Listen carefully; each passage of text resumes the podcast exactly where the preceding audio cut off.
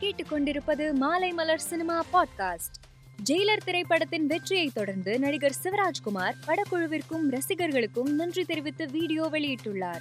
அந்த வீடியோவில் உங்கள் அன்பை என் இதயத்தில் வைத்திருப்பேன் என்று குறிப்பிட்டுள்ளார். இந்த வீடியோ சமூக வலைதளத்தில் வைரலாகி வருகிறது. யோகி பாபு நடித்துள்ள லக்கி மேன் படத்தின் தமிழ்நாடு வெளியீடு உரிமையை சக்தி பிலிம் ஃபேக்டரி நிறுவனம் கைப்பற்றியுள்ளது. இதனை படக்குழு போஸ்டர் ஒன்றை பகிர்ந்து அறிவித்துள்ளது. லக்கி மேன் திரைப்படம் செப்டம்பர் ஒன்றாம் தேதி திரையரங்குகளில் வெளியாக உள்ளது குறிப்பிடத்தக்கது. நடிகர் கமலஹாசன் திரைத்துறையில் அறிமுகமாகி அறுபத்தி மூன்று ஆண்டுகள் நிறைவு பெற்றுள்ளன. இந்நிலையில் கமலஹாசனுக்கு வாழ்த்து தெரிவித்து அவரது மகள் ஸ்ருதிஹாசன் பதிவு ஒன்றை பகிர்ந்துள்ளார். அதில் ஆறு தசாப்தங்களின் ஒப்பற்ற பேரரசர் தற்போது சினிமாவில் தன்னுடைய அறுபத்தி நான்காவது ஆண்டில் அடியெடுத்து வைக்கிறார் என குறிப்பிட்டுள்ளார்.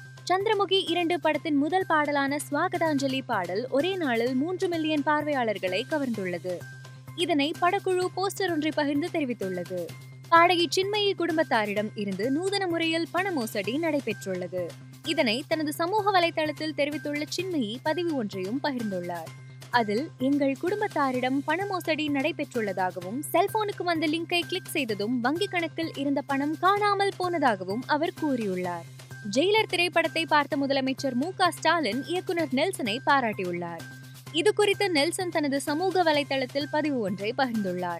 அதில் ஜெயிலர் திரைப்படம் பார்த்ததற்கு முதலமைச்சருக்கு மிகவும் நன்றி. உங்களின் ஊக்கமும் பாராட்டுகளுக்கும் நன்றி.